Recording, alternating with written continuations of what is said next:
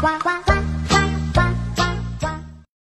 小朋友们好，我是罐子姐姐。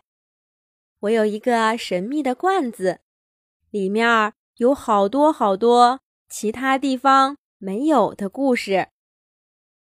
上一集我们讲到，月宫小兔兔和小老鼠糖糖在海滩上帮着海龟妈妈。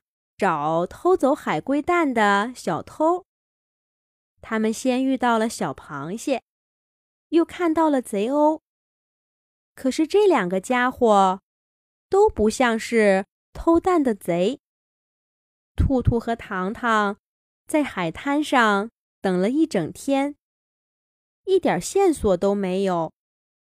他们只好靠在岸边的礁石上，先睡了一觉。第二天，天还没亮，兔兔和糖糖就被一阵脚步声给吵醒了。他们迷迷糊糊地睁开眼睛，看到几个人正从沙滩远处的小木屋里走出来。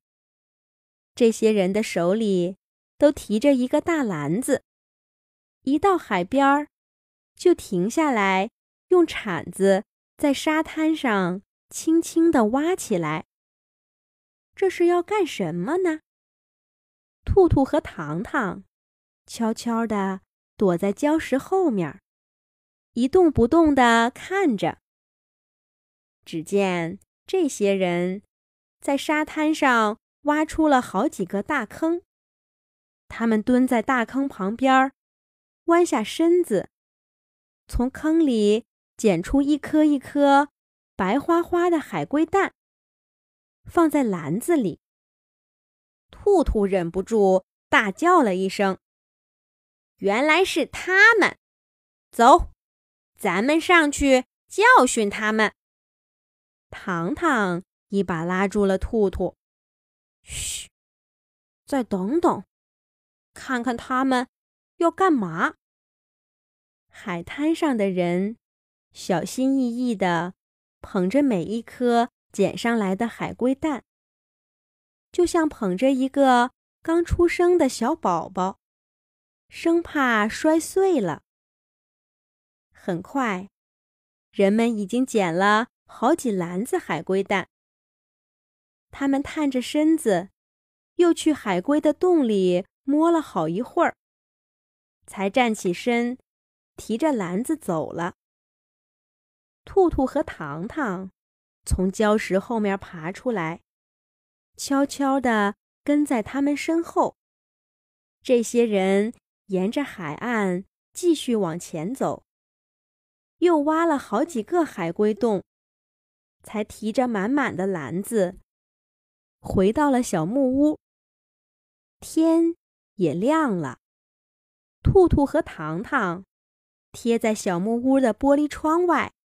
往里看，兔兔气哼哼地说道：“哼，我就说嘛，他们一定是想把海龟蛋带回家煮了，你非不让我拦着。”糖糖摇摇头说：“我觉得不像，咱们再看看。”小木屋里的人清点了一下海龟蛋的数量。然后重新提着小篮子，来到了木屋背后的一个大沙坑。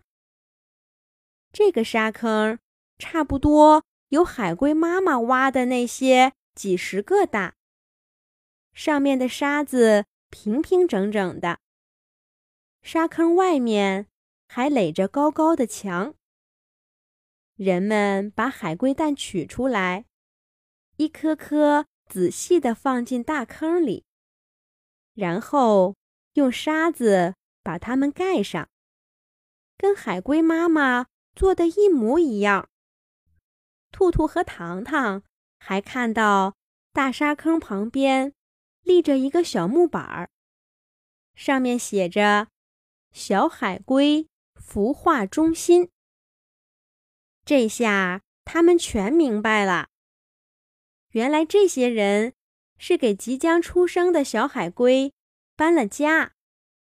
这个新家远离了海滩，又有人类的保护，小海龟不用担心海浪太大了被冲走，也不用担心贼鸥把它们吃掉。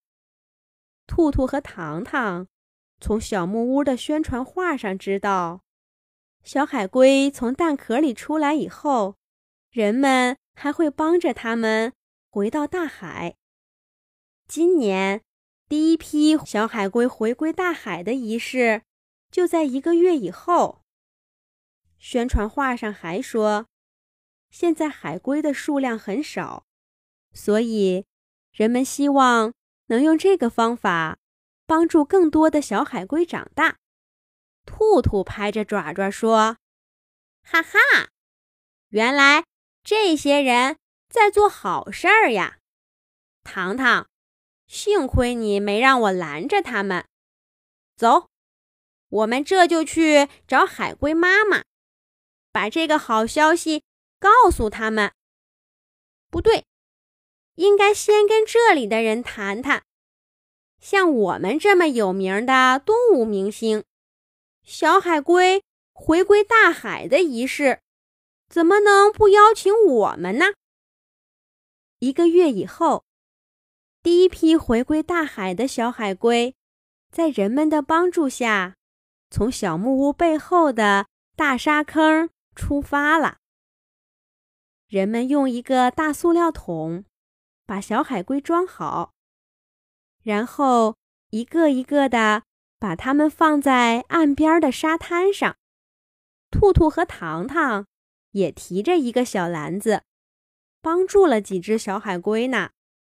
到了沙滩上的小海龟，抖一抖嫩嫩的爪爪，一步一步向着大海爬去。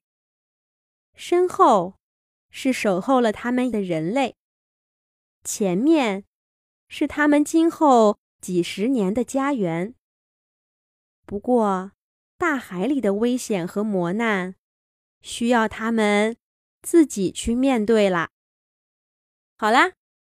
这一集的故事就讲完了，下一集，罐子姐姐再继续给小朋友们讲《动物西游》的故事。